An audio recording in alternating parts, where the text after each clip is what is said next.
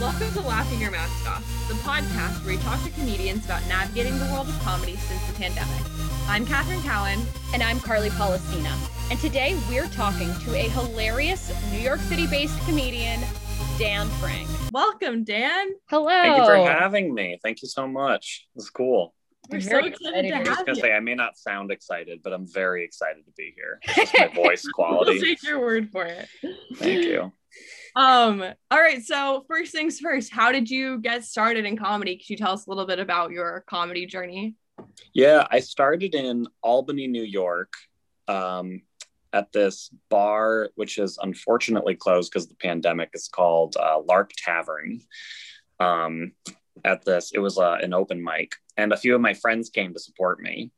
Um, I got like a little drunk to just kind of give me the liquid courage to push me forward, you know. and um, then I got my first show after that actually at like a gay bar. Um, Immediately? A friend of mine, yeah, I I met someone, um, my friend Dre Serban. She she gave me a show at this. Uh, she had me on her show like at this uh, gay bar in Albany called Waterworks. Uh, it was like a comedy slash drag show.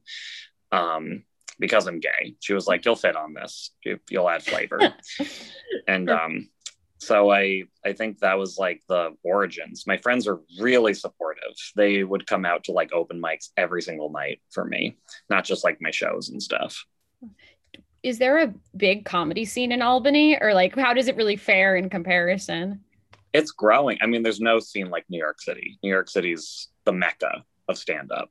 But uh like Albany has like a growing scene, definitely. There's like there's a funny bone. Um, my friend Kayla, she runs that. Um, it's in the mall. And there there's a there's a com I mean they're usually in malls and stuff. Um, it- there's a comedy works up in Saratoga. They have every uh, I'm not actually I'm not sure if that's open right now. Maybe it is with the the theater mandate coming through. Um, and there's like there's open mics around there. There was one at this place called Savoy Tap Room. It's one of my favorite restaurants. I'm doing a lot of shout outs. I hope I get hundreds of dollars in ad revenue after this. Um, no, I'm just joking. These are my favorite places to go. Um, but yeah, it's like it's like there's I have friends that are producing shows right there right now. There, it's like it's really like coming along. Yeah, super awesome. And you're now in New York City. You're not in Albany, right? Yeah, I moved here about uh, July 2019, and um, what was I gonna say? Uh, yeah, I'm I'm like uh, yeah, just like been bouncing around the city since I moved here. So what inspired your move to New York City? Like what was kind of the like final, I don't know. Um, my quarter life crisis. I just I turned 25.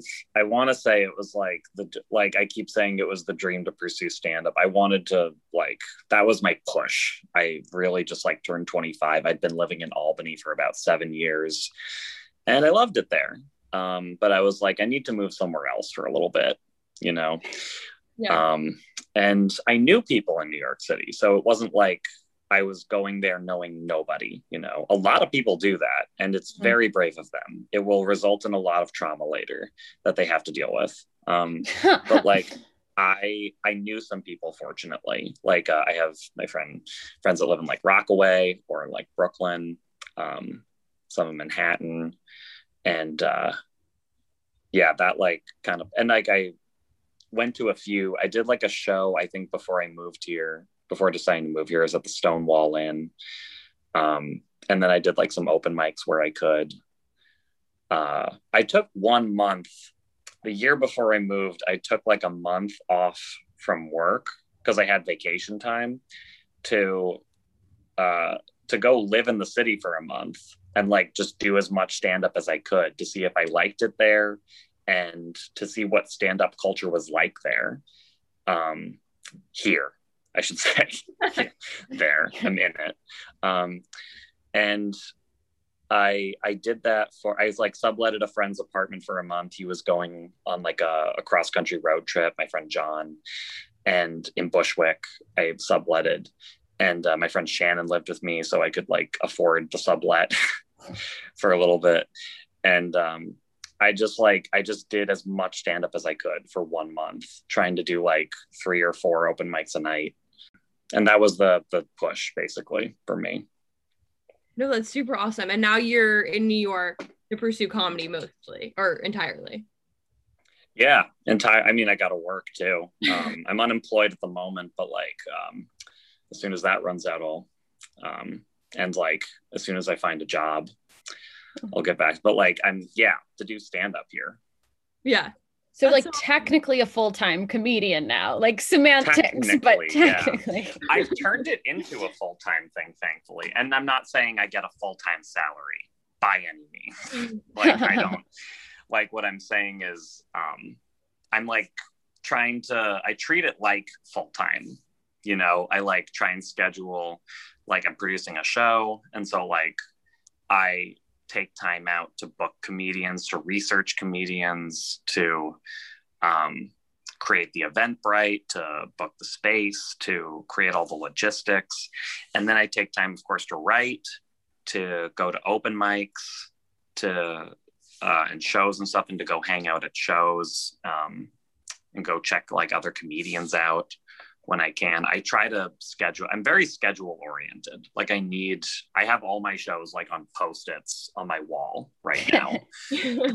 and like I have my bits on my wall like in front of me right now. I can like show you right here. They got like and like I put like little taglines under it just to like I need like the structure of it, yeah. you know. You really do like have you seem like you have a very like structured approach to all of comedy.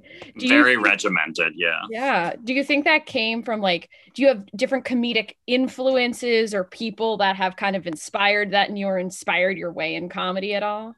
Um I uh I guess like my work structure, I've always been this way. Like I'm if you think this is militant, like you should meet my parents. They're like like i did laundry this morning and some people would be like on a saturday morning that's crazy. My parents get like 10 things done and they call me and brag about it like for, like before 10 a.m it's uh it's crazy. Um and i think that's i've always i always like making lists and stuff too. That always like i just always thought like if this is the way i work in everything else I should bring it into. I hear I work with other comedians too who are very organized people. Like I think there's a stereotype that comedians are just train wrecks and messes, and that, I mean that's a lot of them, but there's a lot of very serious people in it too. They're like, um, and it's usually like those people who try to find silliness the most in their life, you know, who are so like structured and um, take everything like their work very seriously. No, it's awesome. Um, and then do you have any other like influences that have been, I mean, aside from your work regimen that have really helped you in comedy or that you really on my career? Yeah, when I when I was like a kid, I loved um I like my one of my biggest stand-up influences as a kid was Woody Allen growing up. I know like the documentary came out. Um I mean I knew that stuff before I was like, yeah, he's not a good person. But um I, when uh like he was like I would listen to his albums. My sister would show me all of his albums when I was a kid. Um I watched uh I watched a lot of Joan Rivers too as a kid. My mom was a big Joan Rivers fan. Um, and uh, Phyllis Diller, like older comedians, you know. Yeah. Um, Sarah Silverman was a huge influence on me as a kid, um, and like inspiring uh, as I was doing stand up. I loved her use of like misdirection. Mm-hmm. Um, I just love she stood in one place in the stage at the same time too. She could command. She didn't need to run around the room like Bill Burr or I'm not saying they're bad comedians. I'm just saying, like, it was impressive. Someone could stand in one place and just command an entire theater of people. Um, and she just had like a point to like, like every time she was like telling a joke, you know, I was, it just made me think. Um, Louie was a big influence growing up too. Uh, Michelle Wolf, um, like her joke writing style and her way to effortlessly just be goofy as she goes about it. Um, and like the more I've done stand up, the more people I've just like um, discovered, you know. Like Yeah. all the all the different like stand-up comedians that I've never heard of who are just incredible people to watch especially live like there's nothing like going to see a live stand-up show versus like a Netflix special Absolutely. Yeah. No, the energy is so like night and day different. palpable Um, yeah So then on kind of a on a slightly unrelated note, um, a big thing we talk about on our podcast here um, at Laughing Your Mask Off is um, about what comedians have done since the pandemic and how the pandemic has affected um, the comedy world. What have you been doing since March and how have you coped with the comedy world shutting down? yeah well since March I like I Last March. don't yeah I mean we're still in March uh, Yeah. It's the same March, right? Yeah. yeah yeah that was all a dream Um, no i uh, march i i moved back in with my parents for march through april. And um i did zoom mics every day. Uh like i dove right into virtual open mics. Um i mean not right into i went to the same one every day uh as like kind of like a i don't know like a form of church almost. It was like a like a regiment to just kind of keep me sane and to keep me writing too yeah. um and i made some really good friends through through that i would do this one called the good one open mic have you Mhm. been to that yeah, I love that one. yeah and it's a great one. every single day every day it's like incredible they're it's like all it's like comforting to know that they're there every single day you know like monks on a mountain or something. I don't know. Um and yeah i met some really cool comedians through that uh and it just kept me writing. And then um i would do that and then stand up didn't really start coming back live until july i think. Yeah i think it was like the first week of july people started coming out of their caves and i didn't i was living with my parents still i uh, i moved back in may to bushwick and then like moved everything out of my apartment and then i moved back in because my lease was up and then i moved back in with them for june and july. And i heard stand up was coming back around july and was like i need to go back and just like get back on stage. I would just also there's nothing going on in vermont. So it's beautiful to spend the summer but i was just like i can't do this full time um, anymore. I need to go do something. And august was when i came back and started doing like outdoor open mics and uh, shows where i could. Um, and it was really refreshing to see. You know i was like i don't know what like uh, being inside is like for y'all but like I felt like I was like in this cave.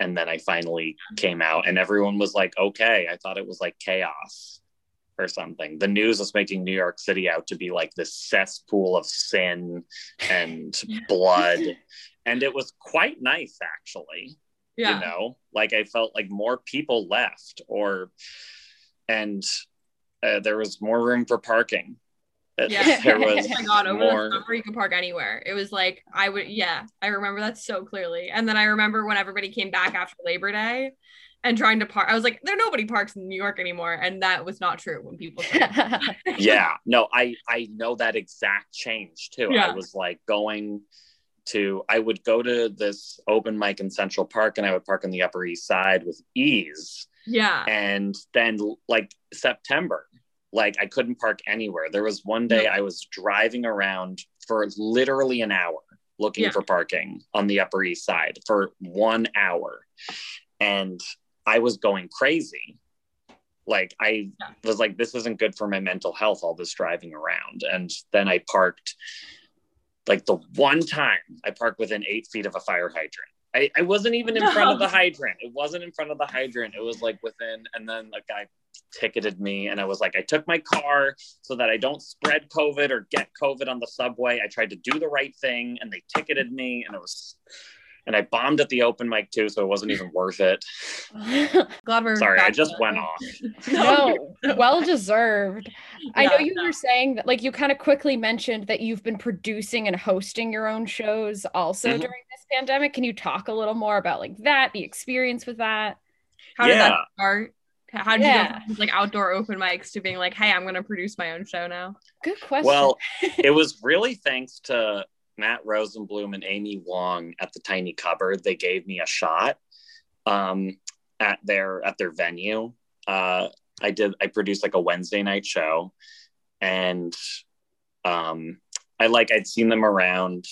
Um, and we like kind of knew each other because I would like go to the tiny cupboard all the time. That was like the hangout for the whole summer. Like it was, it was like like a refuge and like a like a party, a cool place to go during the summer for everybody. The tiny cupboard in Bushwick, and uh, as I got to know them, I was like, I I realized I wanted to produce a show because um, it was something I missed doing in entertainment and uh, performances in general. I used to work in music and I would put on um, concerts. I used to be like a choir director and like uh, I would put on concerts with um, musicians and singers and stuff.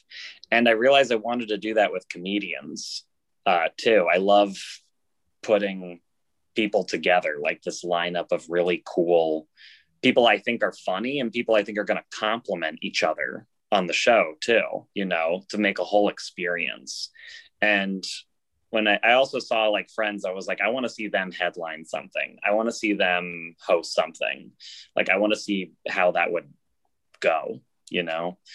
Um, I of course asked them. I didn't go up to them like, I, I want, I want to see you on my show now, like some LA producer or something. they really started that and then um for me and then I just like I had to move it online eventually, which was fine. I tried to do like I tried to take advantage of that by like having comedians from across the country come on onto my online show and uh like friends of mine from like LA or like out in the like the East Coast or some or in the middle of the country.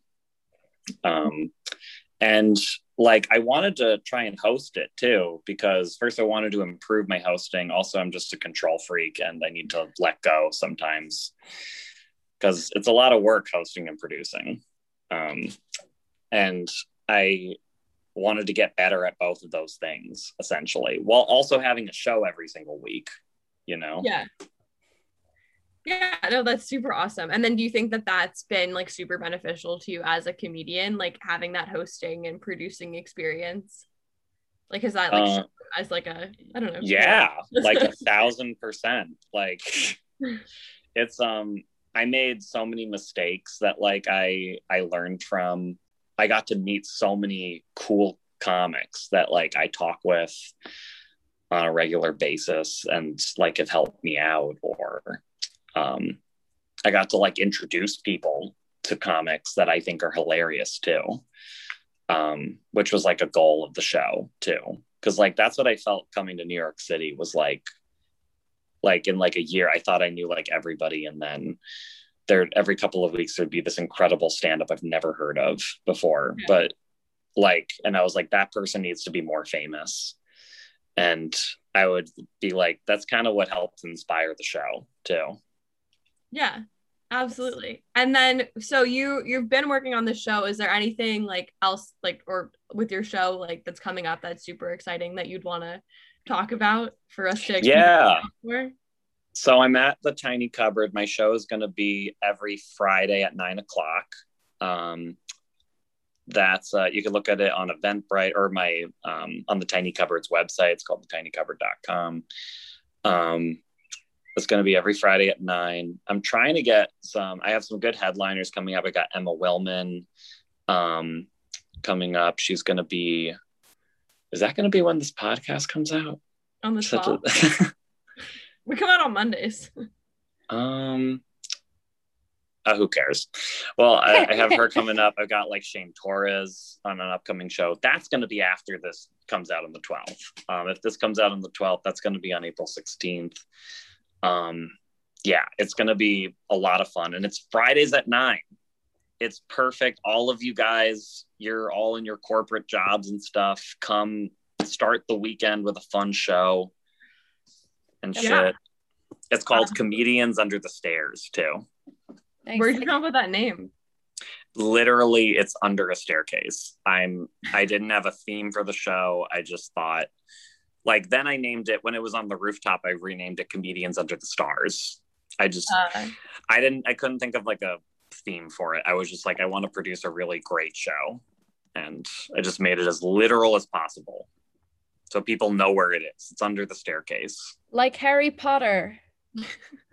Like Harry Potter. Well, because Yeah, he he lives lives in the under the cupboard under the stairs for Exactly like he was a comedian. he Very well. Yeah. he has Well, the of course. trauma to back it up. It's perfect. yeah. Oh yeah. Harry Potter lived there's like this conspiracy. I don't want to call it conspiracy. I don't want to give it more juice. there's this theory, just a theory. There's a theory that like I don't know if you've seen this. There's this theory that like Harry Potter um actually was incredibly mentally ill and he created the entire wizarding world as like a coping mechanism to escape from the trauma of the Dursley of like all the childhood abuse that he suffered. It's really And- upsetting. It- Yeah. yeah. And like like um it's yeah, it's like so weird to think about. Like of course there's no like I try and convince my sister of this who introduced me to Harry Potter and she's like she's probably right. There's like no solid proof about this. It's just a theory. And I'm like that's why it's called a theory, Ashley. Come on. just let me think about things. Oh my gosh. Yeah. I mean, Um, I don't want to think about that. I like, I like. I'm sorry. I just created a downer. I'm no, you're so fine. Anyway, so you've been adapting to the pandemic pretty well. How do you think the comedy world is going to adapt and change going forward as a result? Do you think there's going to be any like major changes to like what we saw Um, before the pandemic? I think outdoor shows are going to be around for. I think they're going to stick, um, especially like rooftop ones, like on, uh, like at bars and stuff. Because there's some really cool ones. Um, my friend Rachel has one in uh, Greenpoint. Uh, at like this really cool. Like we're seeing like spaces anew. We don't need like everything to have a roof anymore. Like we're seeing like okay, this is like a, a tight space, but it's outside, so it's breathable it's got a cool stage setup or it's got this cool like like she my friend rachel she has got and uh, jessica they have like a, a water tower over their like stage and it's like this beautiful like kaleidoscope like water tower um Okay. so it's like a cool thing to like like we're seeing new spaces you know not just like um dingy comedy cellars which i love. I love those places too. Uh comedy clubs are like the coolest place in the world to me. Um but also like being out in the fresh air of New York City, which is not fresh air, but like being out, outdoors and in parks too, having like being in that space outside, you know? Yeah. I think that's going to stick around for a while. Do you think Zoom comedy is going to stick around, or do you think that's going to go the way of? I was going to say the fishes, but there are still fish. I don't know what that saying is. What's the end of that saying? Dot sleep with the fishes. Going the way of the dinosaurs, sleep with the fishes. I mix them up. Anyway, I have never heard that saying before. Going the way of the dinosaurs. Yeah, like- that either. wait, really? Sleeping with the fishes is what like sleeping with the fishes is what like mobsters say, right? Like Yeah, like they gonna- like Yeah. throw you into the like river. did, do they also talk about dinosaurs? I don't know if mobsters talk about dinosaurs, but it's saying it's like ah, that's going the way of the dinosaurs. yeah. I feel like mobsters don't believe in dinosaurs. But I've never heard that. That's really funny. So do you think? What Yeah. do you think? Zoom is gonna go the Oh, way Zoom. of dinosaurs? Right. um, you guys are too funny. Um, um, I think I think it's gonna. I think it's kind of slowly dying. I already see people. I took my virtual show right off the web as soon as I could, um, and I think also other people like they're they're going outside. Like they're they're desperate to go be around people. Yeah. Um, I know some other people that are ending their virtual shows like this week. Actually, um, Oh, I think. I think corporate gigs are going to keep their virtual shows because you can get a ton of people like online for Zoom, and those are really well paying too. So like, I think those might stick around for a while, like comics for corporate gigs. Yeah. yeah. Makes sense. That makes sense. Um, this is super unrelated, but we just wanted to ask you what's the most exciting thing that's ever happened to you just like in your life not comedy necessarily just as like a we'll take a little break from comedy for a sec unless you want to talk about comedy with this question i guess like in my life just like being comfortable in my sexuality that's probably got to be the most incredible thing that like because i never thought when i really think about it uh, this is a huge turn too but um, i just thought about it in the moment like and something I've been thinking about actually very recently. Like when I was younger, I was not okay with like the idea of being gay as a kid. I was mm-hmm. like, I begged God to not let me be gay. I was like, not, I never thought I'd be happy, you yeah. know, about it. And now I am so ecstatic I am. I'm like very happy that God did this to me. Um, being gay. Yeah, I think that's like the most. It's like it's not like a moment really. It's just like yeah. tons of moments I've had and a slow realization. That's, that's exciting. That's a great answer. Like, what an incredible thing to be the most exciting thing. Off of that, actually, like, how do you feel that like uh, LGBTQIA representation in stand up is? Have you experienced it at a low, at a high? I actually, the first open mic I did in New York City was an all LGBT open mic um, in Bushwick. It was at this place called the Mood Ring. And I think it's called Open Flame. And it was all LGBT comedians, which I've never seen before, really. I, there was like a I think like two or three queer comics where I came from in Albany. Um, yeah, there was like also two or three women where I was, um, straight women where I was in Albany. Actually, not even, they were like just like women in general, like two or three in comedy when I was in Albany. Because it's like predominantly straight white men. That's not a stereotype. It is a straight up, literally a straight up fact. um, sorry for that pun. That was I just it was sitting there. I couldn't not take Have it. to. Yeah. Yeah. Absolutely.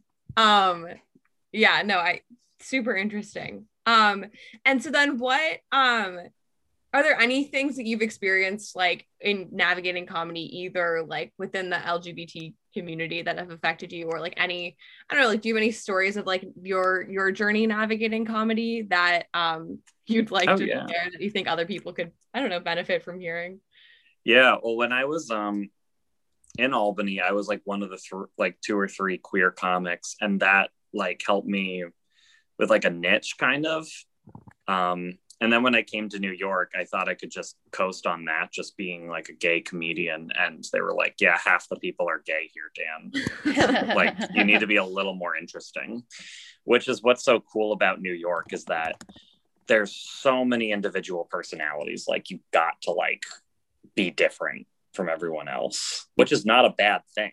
It's like, it's encouraging. It encourages you to like be as different as you can and original as you can, you know? Uh, I'm sure y'all have experienced that, like, like trying to, you know, like see what's like unique about me and stuff. Yeah. But like as a queer person, um, I've done gigs where like I've been very fortunate where like I was scared at first coming out every single show that I did. I'm always scared like someone's gonna like yell at me or something or just like walk out. I have like performed at like shows where like people just like the moment they find out I'm queer, they just like stop laughing at me. Or there's one show like I did, it was out in the country in upstate New York, and like the minute they found out I was gay, the whole room fell silent and didn't laugh at me for the rest of the time.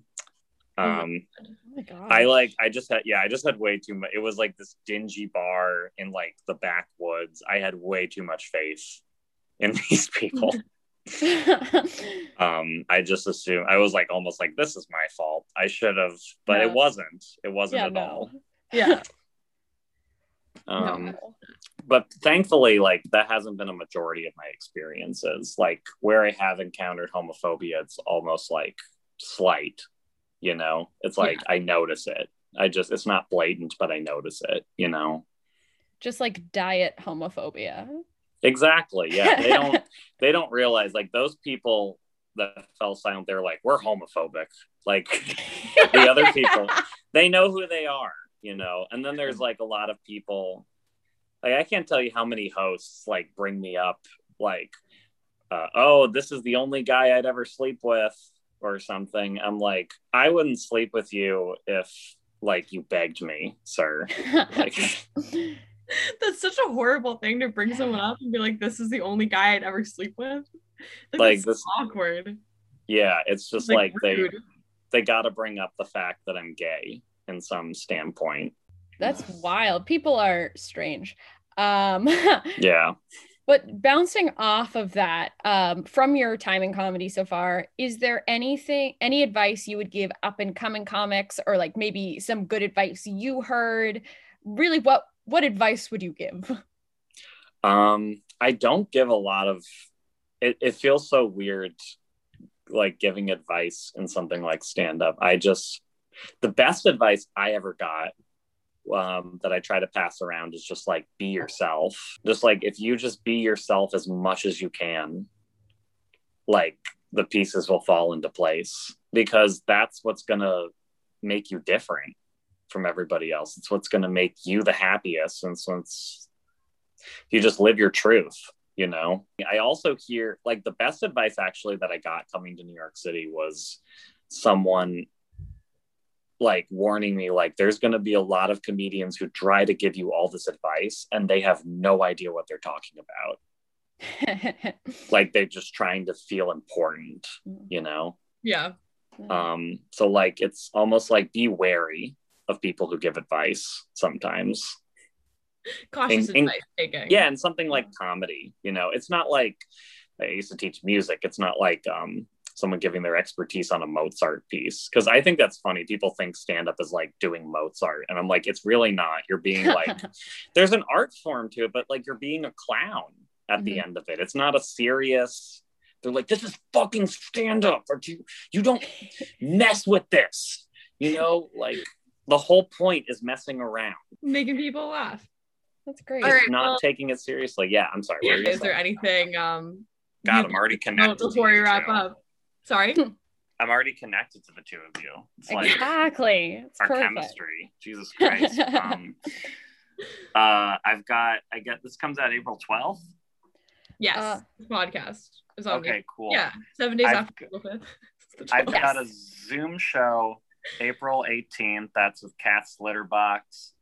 Uh, I'm doing a show in Glens Falls, New York, at this place called Farmacy, spelled with an F. Um, what date? Oh, April 25th. Sorry. April 25th. I'm doing uh, my friend Esty Rivadeneira's show. Um, oh, I guess I should add that too. Like my friends are like, like when you're going back to when you're talking about like the most influential people in my career, like my friends that I've made through comedy are like the most influential people I've had in the stand up. Like, I remember you're talking about like, um, Catherine, like your friends and stand up and like uh it's like it's so important to like mm-hmm. just surround yourself with like people you click with. Yeah. And like comedians who like challenge you, you know, like make you want to be funnier and stuff. Like that's that's been something that's really carried me through all the like the bombs and the road.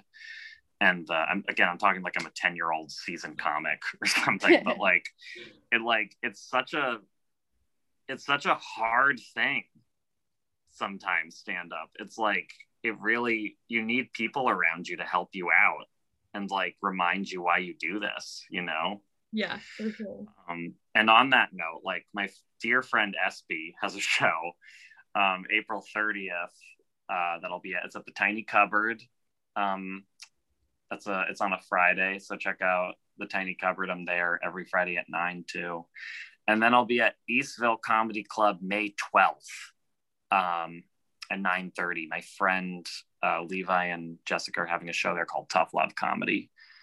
Uh, so yeah, those are my upcoming dates on there. And then you can find me on Instagram and TikTok at not Anne Frank. Spelled with, spelled with two K's, not Anne Frank.